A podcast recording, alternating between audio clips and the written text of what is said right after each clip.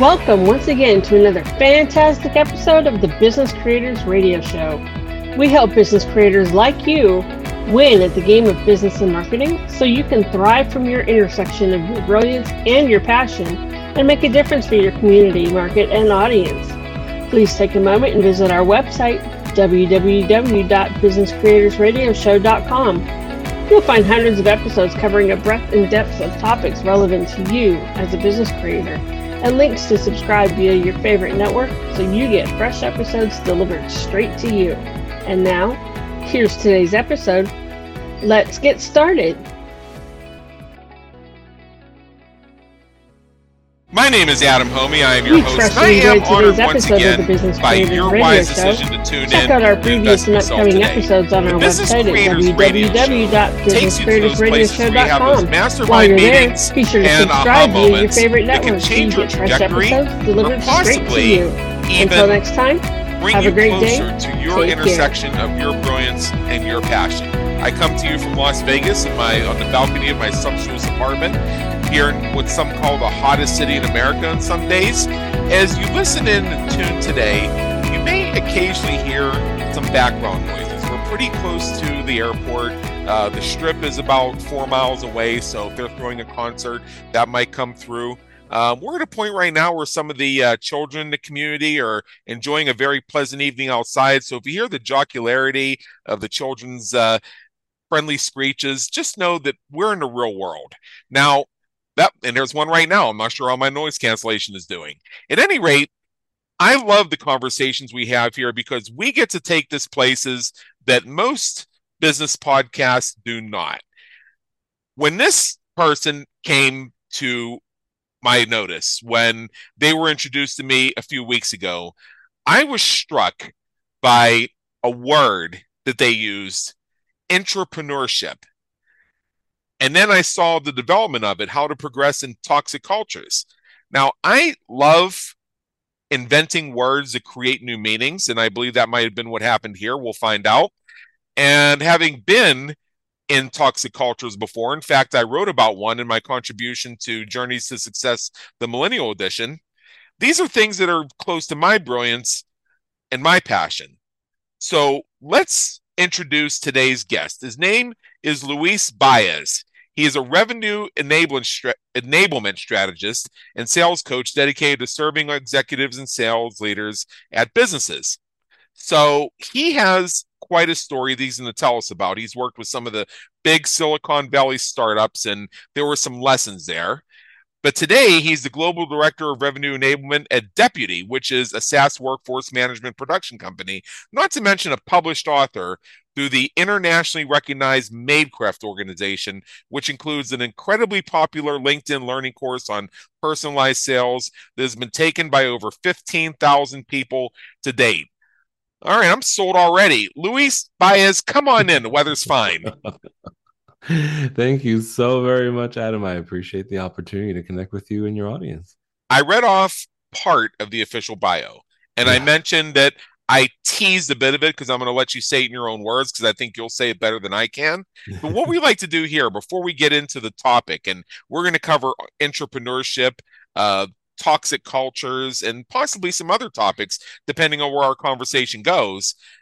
First, let's pull back the curtain and tell us in your own words a bit about your journey and what has brought you here today, serving business creators from your intersection of your brilliance and your passion.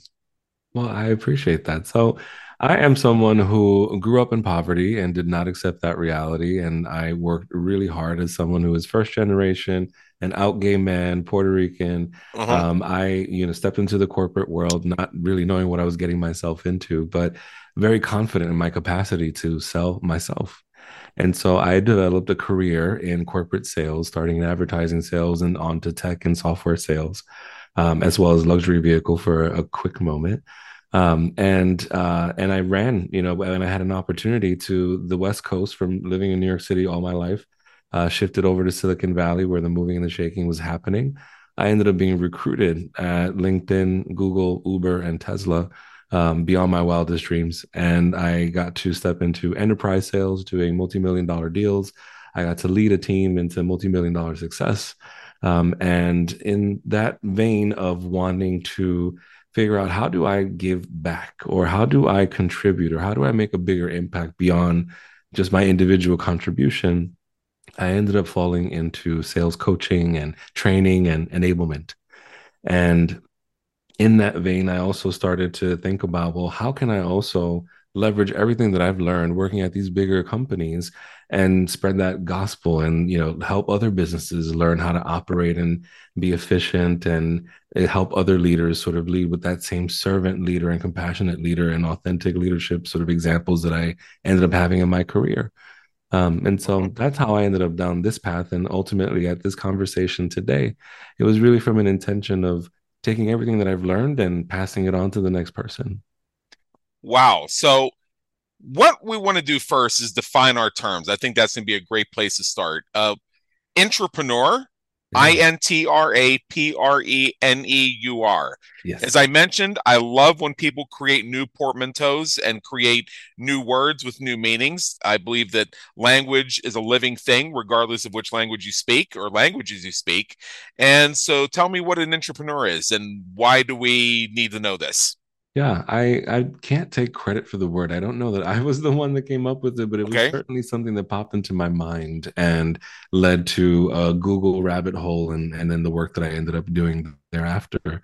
Um, but I had an experience where I reached a point in my career where I wasn't really getting what I needed or wanted intellectually from the job that I had at the time, and I started to get taps on my shoulder uh, to help other people and other businesses with the sort of background and experience and knowledge that I had.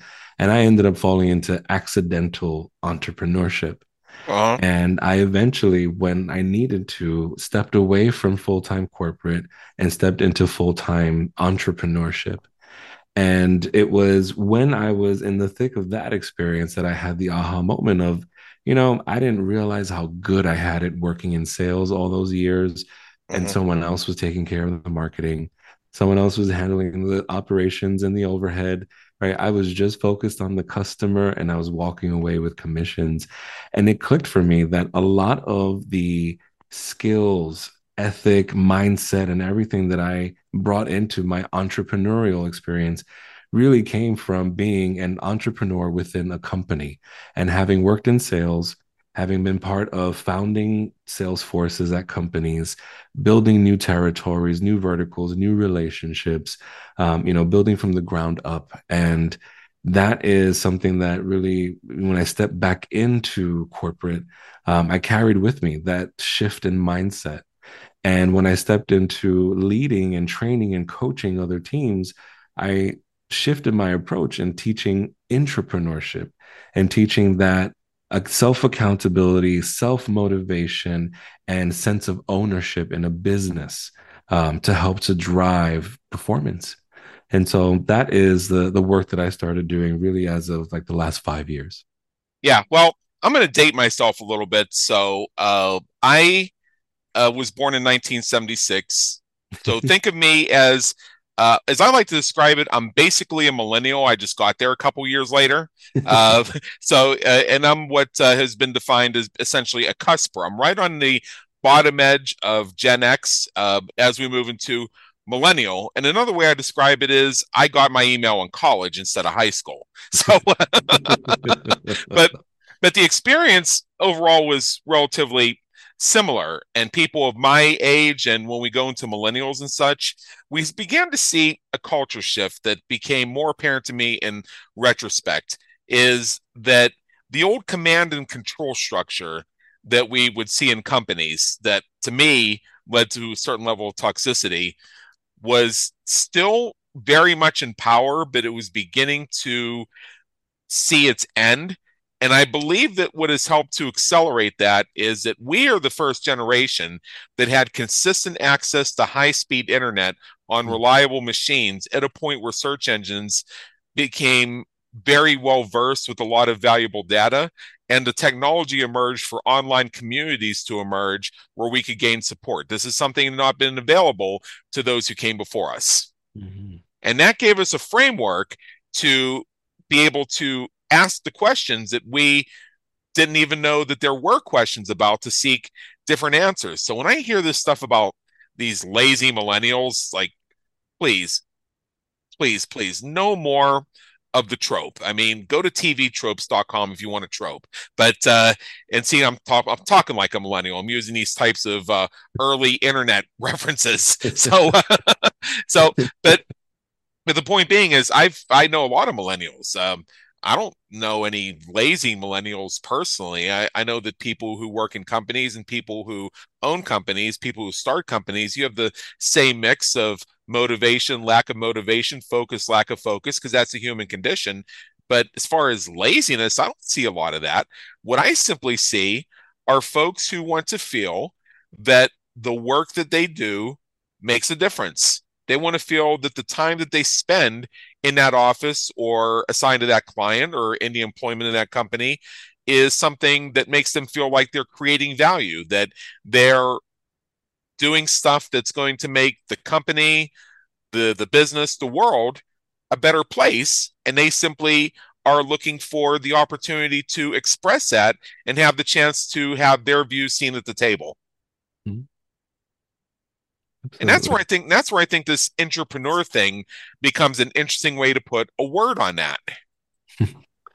Yeah, I think where I my perspective on it also uh, the way that I sort of arrived at this sense of like accountability and ownership in a business is also because of my background in tech. You know, there's the allure of working in tech because uh, yes, the the salaries are higher, uh, the work culture is unconventional, right? And uh-huh. you're not wearing a suit and tie. You can bring your dog to work. Um, you know, you used to get free lunches before the pandemic and all this jazz, uh-huh. right? Um, and part of the way that they also incentivize tech workers is to offer them equity in the company. And so I came to terms with the fact, you know, as I developed my financial literacy and my own confidence as a professional, I came to terms with the fact that like y'all are literally giving me ownership in this company, which means that I'm a boss here. And what happens when you start showing up like a boss instead of an intern, right? You start to speak up you start to hold yourself accountable you start to project manage and negotiate and communicate on a, a, much different level when you know that the more effort you put in and the more effort that's invested in that sort of culture, the more uh-huh. value you're bringing to shareholders and the more value you're bringing to yourself as an owner in the business. So there's that direct correlation between, you know, that sort of output and, and the gain. Um, and that was something that I wasn't really taught as someone who was first generation, grew up in poverty. And yeah. certainly, when I first started in tech, didn't provide any sort of financial literacy or anything around that. Um, and so that's that was also I think that's a, an important sort of component around you know how I developed this sort of fluency around intrapreneurship. Yeah, I yeah, and to me it's just about the idea of a way to counter the whole command and control structure. I I mean the first company I worked for uh, was actually so bad that I celebrate the day that I was fired as my second birthday, April 27th. And the reason is because it felt like a rebirth because I discovered two things that turned out to not be the case that I've been told uh, all my years growing up that uh, if you leave a job without having another job lined up, that's essentially the end of your career. Mm-hmm. And if you get fired from a job, you better wonder if you're ever going to get another job again because everybody's going to know. And I found out very quickly that neither of those things in the real world are actually the case. Yeah. Yeah, those things don't matter anymore. And, um, you know, it used to be that you would stay with the company 5, 10, 15 years uh-huh. or just through retirement. Um, and now, you know, the average sort of tenure of a tech worker, for example, is 18 months with the company. And no one frowns around, you know, at someone moving around. Um, it's actually expected that, you know, there is this sort of cross pollination that happens so that businesses don't grow stale in their thinking. Well, here's here's another here's another insight. So after I got fired from that job, it was as I said April 27th. I quickly I, I quickly t- got a temp assignment, and I was not able to complete the temp assignment. In fact, they let me go from it. The reason being is I was getting so many interviews that I could not guarantee that I could be there because the nature of being a temporary worker, particularly in office environments, is that you get reasonable flexibility to go to interviews for full-time jobs but they weren't counting on me having an interview with a potential full-time employer literally every single day of the week sometimes twice in one day hmm.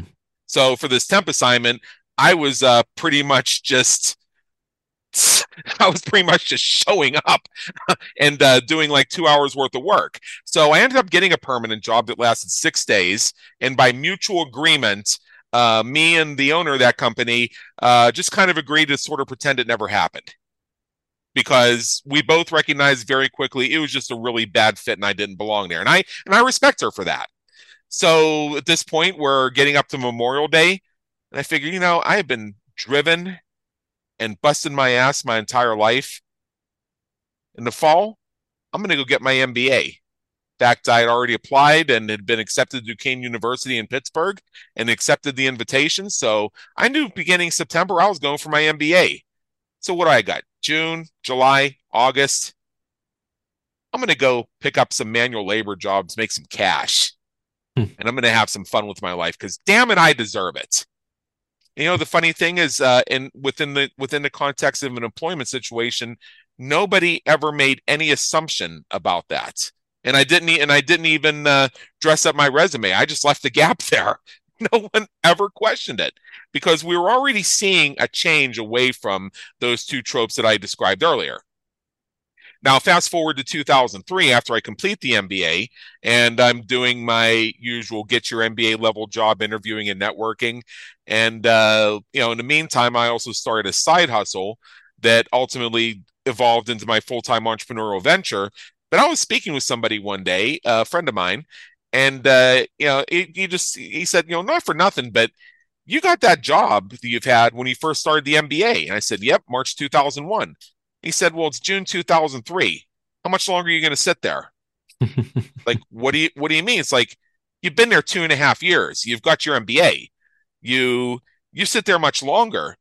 And prospective employers, even clients, if you start a business, they're going to say, what isn't this guy motivated doesn't he doesn't he have any ambition isn't he on the move uh, doesn't anybody want to hire him you got to get your ass out of there like now now it took me another two years to get out of there uh, the reason being is I did go ahead with the side hustle and I was essentially doing it without any infusion of capital. So, you know, ox, cart, and a horse. and also because I didn't know what I didn't know and I didn't know what questions to ask. If I had know if I had had more of a picture back then, two years would have been two months. I'd have been see ya. and that's that's actually why I do what I do because I want to help people not sit somewhere for two years when they could get it done in two months. And that's really what intrigues me about intrapreneurship. It's just yeah. this this cultural driver that and I told these stories because I just wanted to share with you, Luis, and also with our listeners yeah. why this resonated with me so much when I saw it in the application. Yeah. I think the wonderful thing also is as I've stepped into businesses, either in you know an executive capacity or consultant capacity, um, to help them develop their own entrepreneurial frameworks. Um, I just love to see the way that the culture shifts, the way that the collaboration is elevated. I love that people feel a better sort of connection to the business and the mission and the purpose when everyone is, you know, in that sort of zone and in that uh, sort of work ethic and mentality.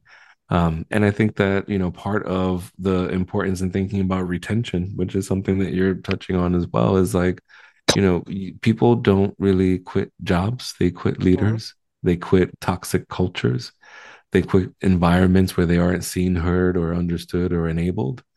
Um, and so if you can get ahead of those things, um, and you know invest in your people and in helping them may, be better decision makers and communicators and collaborators um, that helps your bottom line as a business on you know several folds. Um, but i have to say i've experienced also being in a culture um, you know and experiencing what it's like to be in a well-oiled machine and to be in the sort of best in class um, sort of work environment.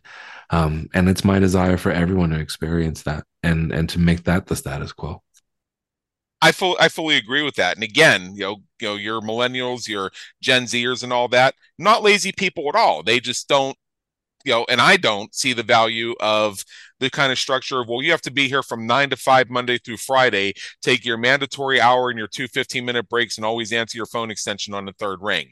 And uh, we're at a place where major corporations, Coca Cola is one example that I can think of right now, are in the process of doing away with voicemail even as even as we speak, I'm in the process of transitioning my business's phone systems to a much simpler one, uh, partially out of optimizing costs, which is always a smart thing, but partially because other than my mom, no one ever calls. Mm-hmm.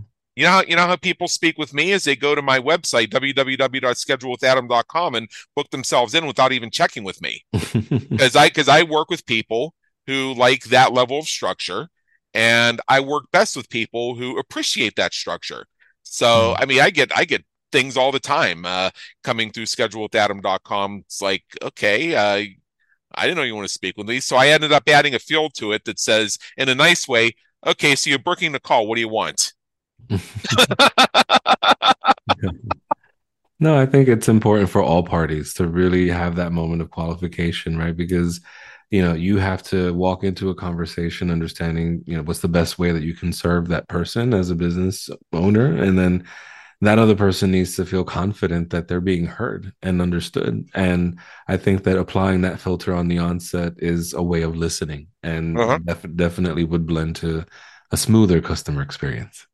Absolutely. So i'm with you 100% so what i want to do now is i want to pivot the conversation here and in order for intrapreneurship to work, it's great that the employee goes in with the entrepreneurial spirit, but that's really only going to be effective when you have great management. So, in your view, what makes a great manager and why is this important? Yeah. okay. So, in order to really sustain a high performance culture um, that is also highly collaborative where everyone is self-motivated and very much aligned with the goals and and the needs of the business you have to have really strong strategy and leadership in place. There have to be examples of intrapreneurship celebrations of the right behaviors and the right outcomes relative to intrapreneurship. And there has to be a commitment first and foremost in the development of the leaders and the champions of that culture there has to be a commitment to developing leadership, not only in their intellectual capacity and their emotional capacity. We often talk about IQ and EQ when we're assessing, you know, the right fit, right? But then there's also this element of cultural intelligence, and that's that uh, uh, intelligence to be able to facilitate productive conversations with people of different backgrounds and different perspectives, and to be able to bring them all to the table and, and align them towards that same outcome. That's also a matter of being, you know, really attuned to the psychological safety of those people who are on the front lines of a business, who are engaging with the public and facing customers. Um, you know, making sure that they're also um, seen, heard, and understood in those instances where there is friction in the customer interaction, because uh-huh. inevitably your reps are going to be up against some really terrible people and some really foul attitudes. And so, you know, you have to be uh, attuned to all of that and be able to help navigate and facilitate those moments and and even mediate. And so, um, there has to be that investment at the leadership level um, as much as there is sort of the establishment of those expectations of your reps, right? And um, and I think that's the critical point where most businesses aren't willing to invest. They want the you know silver bullet or the magic hack to just get their people being more productive and making more money. Um, but there needs to be structural investments to make that happen. Yeah, and I and I and uh, tell me more about the structural investments. That yeah. that really intrigues me. Yeah. So, in addition to thinking about investing in leadership development and coaching, I think there also needs to be a set of like tools in place to track performance, to celebrate performance. Mm-hmm. And so, when I think about sales organizations in particular, things like leaderboards, competitions, looking to gamify things, um, even thinking about what how it is that people are celebrated, um, how people are tapped on to be subject matter experts to lead campaigns or launches or to be the go-to person when there needs to be training. Um, all of that, all of those sort of processes and structures and tooling, that all lends itself to that successful, sustainable, performance driven entrepreneurial culture that people want. Um, yeah. And it is, you know, something that it sounds quite lofty and expensive, but it doesn't have to be. It needs to be intentional and consistent. If all you've got is Google Docs and Google Sheets, you can still make all this happen. Um, but certainly, if you're in a position to invest in software and tooling to help you with your revenue operations, then it's definitely not a bad investment to make. Yeah, let me uh, a couple things in what you just said. Gamification, I think, is huge mm-hmm. because think about because think about another thing that people of our age, you know, your age and my age, uh, were raised on video games. So yeah. we did some of our early learning through video games, and as an adults, we go back and look at how some of these games were structured, and we're finding out that there were actually lessons embedded within those games. Oh. Like it looked like Pac-Man was going around the maze just eating up the pellets, but there was a lesson there. Uh, you know, if you know for early Nintendo adopters, uh, you know, playing Super Mario Brothers, there were lessons in there too. There were lessons in the game Contra, which uh, you know people my age certainly remember. It was extremely popular. Uh, the boxing games, et cetera, et cetera, et cetera.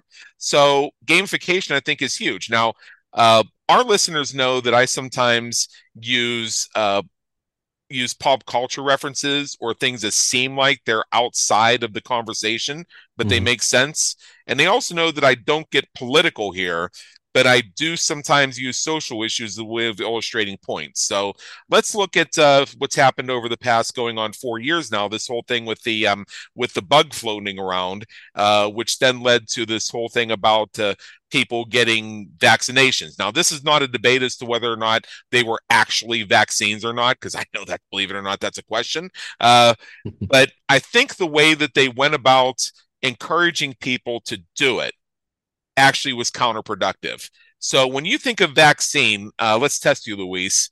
What is a phrase you commonly heard in media and social media chapter to describe it? Gosh, uh, the vaccine. Uh, I it's so far removed from my entire memory. Gosh, you yeah. just brought me back too. Okay. Uh, yeah, I've I've I've wiped that out from my memory. Gosh. Well, yeah, I think I, think a lot. I think a lot. Controversial. I think a lot of people have at this point because we've transitioned from pandemic to endemic. Uh, however, the jab. Remember that phrase, the jab? Well, here's the problem with that. In the United States alone, I'm not even counting the rest of the world, just the United States, there are an estimated 50 million people, 50 million people, which I'm one, that live with varying degrees of trypanophobia, which is a fear of hypodermic injections, hmm. to the point where, in more severe cases like the one I have, you can you can tell people they need to have their blood drawn or get a shot or something like that, and I could look at that and say, you know this this covid it has a 99.9993% success rate and you want me to get this vaccine? The odds are i'm going to live so stick that needle somewhere else because you called it the jab and you brought out the trauma.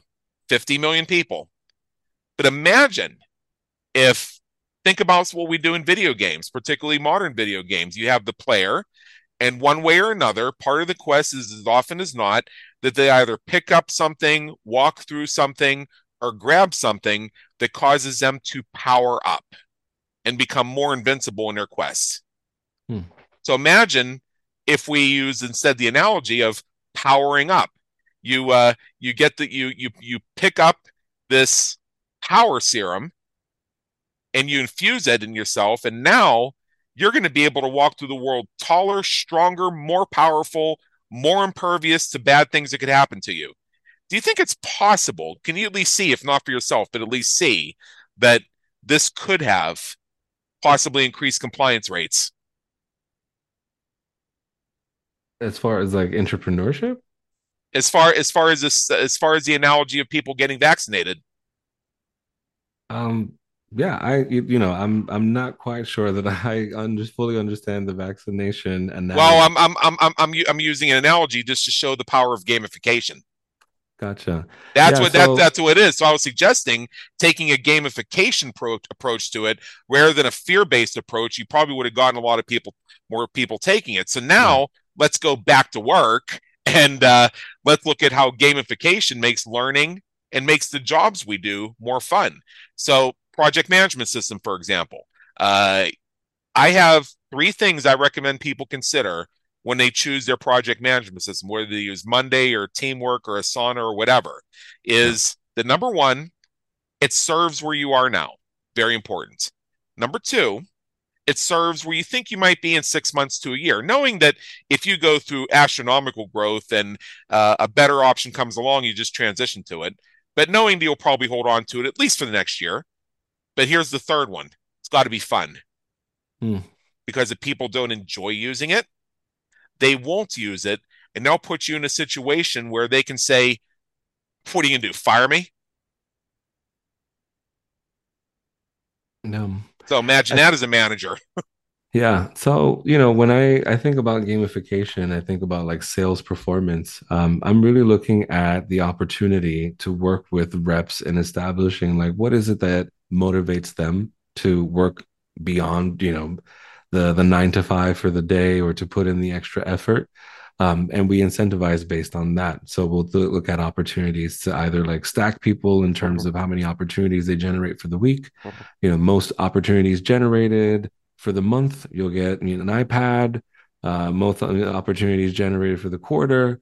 You know, we'll look at you know a voucher for for travel or something mm-hmm. like that. Um, you know, what we're looking is uh, at the opportunity to incentivize the right behaviors, that sense of motivation, self accountability, and collaboration that yields that sort of revenue acceleration that a business is looking for. Yeah. Um, and so when we think about, you know, in the vein of intrapreneurship, um, it's not really like bait and switch or cat and mouse. You know, the idea no. is that you're leaning into those things that keep people happy and optimally productive um, and creating the systems and the games and the way of tracking performance um, to really, you know, again, establish like the right behaviors across the team. Right. Here in Las Vegas, we have a company called Zappos, which yeah. most people have heard of. Now, I first heard about Zappos before I even moved to Las Vegas years and years ago when it was actually a very early adopter of online you know, of online sales technology and internet sales to revolutionize how people buy shoes. Mm-hmm. I had heard a story about somebody who called Zappos and ordered a pizza and Zappos sent them a pizza. So you know what I did? I tried it. and they sent me a pizza. I'm getting to the point where I bring up Zappos in a second, but I'll I'll I'll, I'll, I'll bring the introductory point is when you have a great story behind it, when mm-hmm. you have mm-hmm. the ability to have that type of fun, you become memorable. What other? I mean, there are a hundred thousand probably online retailers of shoes, but how many of them are going to send you a pizza if you call and order a pizza? Maybe maybe a couple that said, "Oh, Zappos do it. Let's try it." That's probably about it.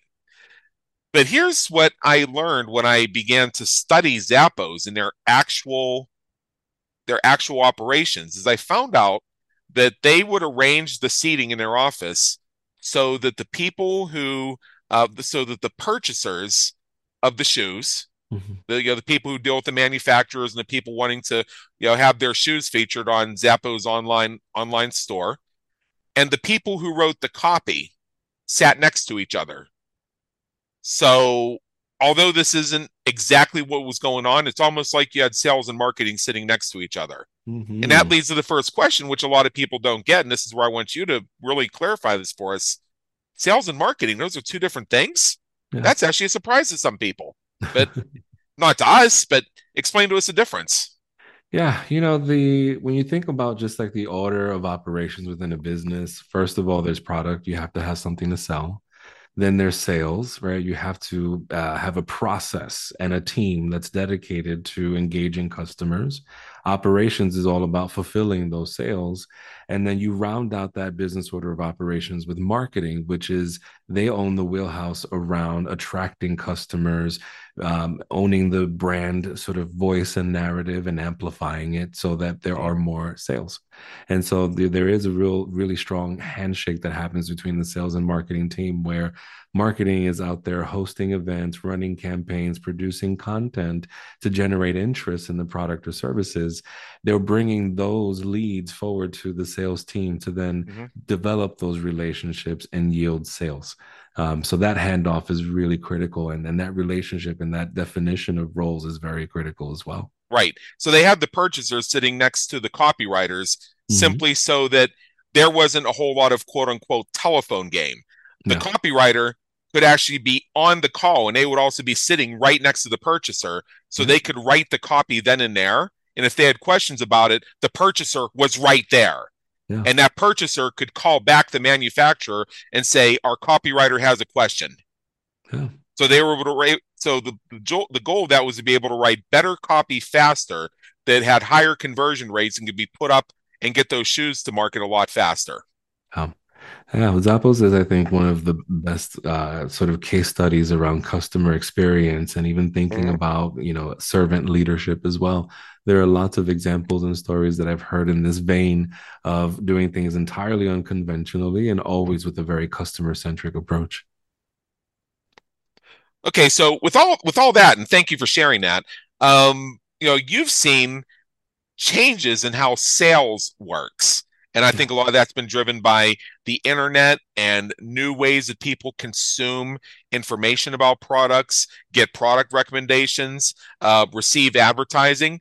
So, how does sales look different now as opposed to, say, five years ago or maybe 10 years ago? Oh, wow. That's an excellent question. There are a couple of things that have happened that shifted the way that we do sales. Of course, the pandemic completely um, uh, forced all of us to adopt self-paced buying experiences um, and uh, started to remove the sort of human element of the process. Um, and then there was a full pendulum swing in the other direction that happened thereafter, where people do want assisted buying experiences, but only at very specific instances during the buying process. And so the shift in sales is that we now have a lot more data about the buying process, the, the, sort of behaviors, the time to consideration, the time from awareness of the brand to fully, con, you know, converting as a customer. We now have the systems and tools in place to completely analyze that and optimize the way that we create buying experiences around that. We also uh, started to see this emergence of video and personalized video as a way of selling.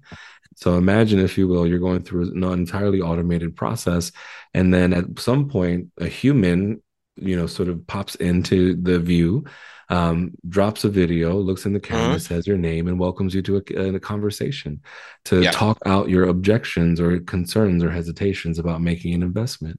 And so suddenly you're able to create that personalized and humanized experience at scale and and do so in a way that removes the friction from the buying experience because salespeople have a terrible reputation, unfortunately. You know, when we think yeah. about uh, so many professions out there that we, uh, you know, hail as heroes, and I think up until Erin Brockovich came out, you know, lawyers were were bad people, right? And then we saw uh-huh. this one hero sort of element to being a lawyer. Uh, we have yet to see a hero element to being a salesperson, and so people have an aversion to talking to people. They don't want to be pushed. They don't want to be upsold or cross sold, and um, they don't want to be, you know, sold into something that isn't the right fit, right? I, I don't need the premium. I don't need the deluxe per se, right? Uh-huh. Um, and so when you can remove that sort of experience and and honor that our customers are a lot more educated than they used to be before they ever start sniffing around, um, you know, you're going to see a lot more success. But I think that's really the crux of the change is the pendulum went from you know human centered experience to total automation and now it's swinging back to humanization and personalization at scale yeah and when we hear humanization we're now beginning to think of artificial intelligence and how we make artificial data and communications actually feel human yeah. so I'm thinking of it. I'm thinking of a story right now where maybe I began a sales process by interacting with live chat, which could be a human being or could be a very sophisticated bot. I really mm-hmm. don't know at this point because it's gotten that good. So mm-hmm. we're about two steps into it. I have a great uh, online chat with the company. They answer all my questions, and I leave it with I'm pretty interested. Uh, need to think about it. And then the next morning, I get an email, and it's Luis Baez and it's and it's you with that you know, with that very soothing deep resonant voice of yours looking right into the camera uh, with your friendly expression. People can go to your website and see you're a good looking guy. And uh, you're looking right into the camera and you say hi adam. I understood that you uh, communicated with our live chat yesterday and wanted you to know that uh, i am here to help you. I you know and whatever else you want to say. I mean whatever script you use. But yeah. just the fact that a human being was pinged and actually showed up to join the conversation is a differentiator in this day and age. And it also allows you to focus on your higher value prospects because I was the person went into the live chat and the algorithm showed that I asked thoughtful questions, that I expressed sincere interest in possibly becoming a customer, and I tripped off other algorithmic cues that showed that I had a very high score as far as somebody likely to convert. So mm-hmm. when you get your list of leads to follow up on, I'm up there near the top. So you know to speak with me first. Yeah. So it helps you close more deals as well. Yeah. Absolutely. Yeah. Um, and I think that, you know, the the important thing you touched on on the the AI piece as well. This is something that at the time of the recording of this conversation it's still being defined you know? Yeah. so how, how is this?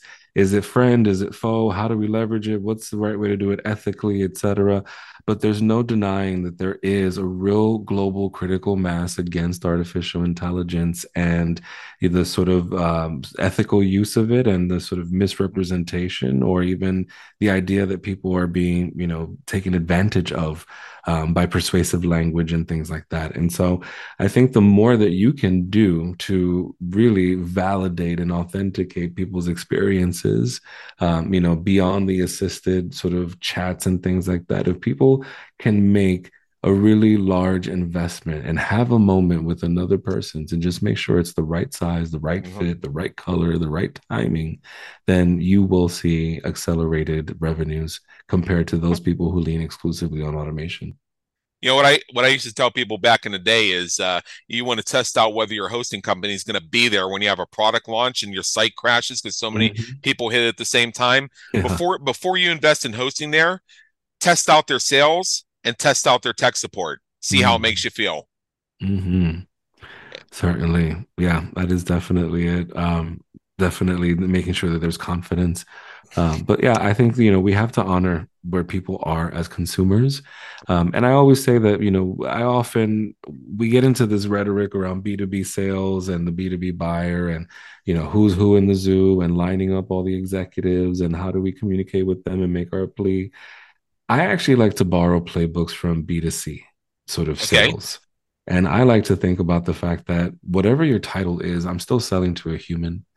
And whatever process, you know, the sales process might be, the decision to buy is an emotional impulse, right? Once you've lined up the facts, is the trust there? Is the confidence there to then make that investment? And so I really take a human centered approach and I take my line of questioning a step further. So beyond, you know, going into a sales conversation and understanding what do you want? When do you want it? What have you tried? Who else are you talking to? Who needs to be involved? How long is it going to take to implement? I will then go a step further and ask the person, what's in it for you? It looks like you've been with the company for two years. Are you up for promotion? How can I help you shine? How can I make this mm-hmm. be something that shines and stands out in your performance review next quarter? Yeah. Right. I think that that deeper level of humanization of like, you're trying to do a job, you've got people to answer to just like I do. And being willing to go there and just connect human to human, that's where I've seen my success. Agreed. Agreed. So what I'd like to do is I'd like to, uh, you know, go back to work, so to speak, and part of our conversation, we're getting near the end of it, so I want to make sure we spend time on this, is the piece of it that has to do with the toxic cultures. So mm. intrapreneurship is great. Uh, we spoke about the qualities of a great manager. We looked at the evolution of sales, which is very important. It's the lifeblood of a business. Hmm. So, and we also know that in order for uh, the sales team to be really good, uh, they need to have some of that entrepreneurial spirit that allows them to be creative rather than just reading off scripts. That's just that's just the nature of things, particularly in our fast changing environment. So, uh, you know, you you know, I imagine you've had some experiences with great environments. You've had some experiences with toxic environments. Mm-hmm. So, you know, however you want to answer this, you know, what can somebody do if they have that entrepreneurial spirit? How can they progress and even thrive in a culture that's toxic to that type of energy? Yeah, gosh, I've been there so many times throughout uh-huh. my career. And what I can say is that um, you never win alone in any situation. And those times where I wasn't getting buy in, where people weren't giving me confidence, and I ultimately didn't feel like I was being highly respected or regarded in the room, um, I had to take different approaches, right? Because kicking and crying and screaming completely invalidates any intellect or any contribution right. to the matter. And so I have to look at alliances. Amplification is honestly one of the best strategies that have helped me get visibility in my contributions. And so if I can find in that room two people or three people that can vouch for my work, can give credibility to the impact that I've made, can call out those things that are left out from the meeting, can mention whatever it is that I've done that hasn't been, you know, included, um, or it can celebrate and applaud or bring me in on projects, right? Those allies are the way that we start to move the needle because we start to get away from, you know, this lack of confidence in me and what it is that I'm capable of. Instead, we're focusing on the results and we're focusing on how we accelerated the results by being a team. That is how I've been able to navigate these spaces. Find your allies and I think, you know, one of the unspoken sort of burdens of anyone in my position that is, you know, first generation, of color, out gay, etc uh-huh. um, you know, we're often not welcomed in the room. Um, we often have to, you know, develop thicker skin or be more courageous in speaking up. I've gotten to a point in my career where I just don't even care who's right. I care about what's right. I stop being concerned with people's egos and I start leveraging data to justify the the recommendations that I make because uh-huh. you can feel however you want to feel, but you can't deny the numbers. And oftentimes people are tripped up by my ability to leverage data. And so yeah, um, that's that's been honestly the, some of the ways that I've been able to overcome some of that toxicity is through alliance and leadership and, and leveraging data. Well, you know, uh, you know, it's interesting, and I think it's un- an unfortunate development that even with all the progress we've made in society, that uh, what I what I heard between the lines, and tell me if I'm off on this, is you still f- feel you have some othering going on, uh, you know, based on your on your ethnic background, based on uh, you know, based on uh, being gay and everything else, and um, you know, I myself, my friends call me a flaming heterosexual. So uh, it took me a while to understand, uh, you know, what that can be like to be uh, marginalized, to be discredited, simply because. I mean, we'll just come out and say it. There are people in the room who think you're either a sinner or a freak, and that's mm-hmm. and that and that's that's not the case anyway. You're just who you are. You mm-hmm. you just you just do things and you live a lifestyle that um, aligns with your authenticity and your integrity. And mm-hmm. why why can't we be respect that? Because it's you know as far as me you know having feelings about uh, people who are not heterosexual people who are who are not white or whatever you know the way i look at it is is um it's all good to me. Just uh don't put me down for being who i am. And then when people bring up diversity i say i love diversity. Am i in the room Mm-hmm. As long as I'm in the room, it's all good. In fact, in fact, that's how America was ultimately designed. Uh, the, the idea was they call it the melting pot for a reason. That you put in different uh, different elements, uh, different metals, different substances, which you know you know defines as people coming from different parts of the world with different cultural contributions, and you put it through a galvanizing process, and it creates something that is superior, um, something that is stronger as a composite than the individual sum of its components. Mm-hmm. So I just wanted to, I just wanted to say that because that you know that means something to me right there. But I heard uh, something else you said when you said you never win alone. Yeah. Now, have you ever been fired before? Yeah, who hasn't? Exactly. So, and I and I mentioned earlier in this in this call, I wrote a chapter about being fired. Uh, did you know? Now, now, what was what? Now, did you see it coming? Um, in one experience, yes, and another not at all. Okay, so so in the one where you saw it coming, what were some of the clues? Whether you realized them at the time or you realized it looking back. Yeah, you know, it was. It's always in the retrospect that the lesson is learned. Um, it ultimately had nothing to do with me or my capacity or capabilities, and it had everything to do with that person's conscious biases uh-huh. and their desire to replace me with their own person of their own choosing. That was my experience at that company that I was fired from. Uh, the um, my my supervisor had hired somebody else who was basically a clone of herself and uh, she went out of her way to promote that person over me and to make clear that I was always going to be in last place. Uh, now, what I also saw in that situation, and also in situations when I worked for the larger company, when people were edged out, is you know you say you never win alone. The reason that jumped out at me is because the common theme is you start to feel alone. Suddenly, mm. you're not invited to meetings. Suddenly, your input doesn't really matter. Suddenly, uh, the and this is funny sometimes when they used to care that you were at your desk at exactly a certain time, they don't care anymore. And you also get that sense that people are avoiding you. Yeah. They're not as friendly toward you, or they they find a way to just nod when they see you in the hallway instead of engage with you and they know they they and those other people they know they can't quite put their finger on it but they know for some reason that your days are numbered and it's in their best interest to not be seen as standing on a sinking ship. Yeah. They often can't even articulate it for themselves. That's how insidious this is.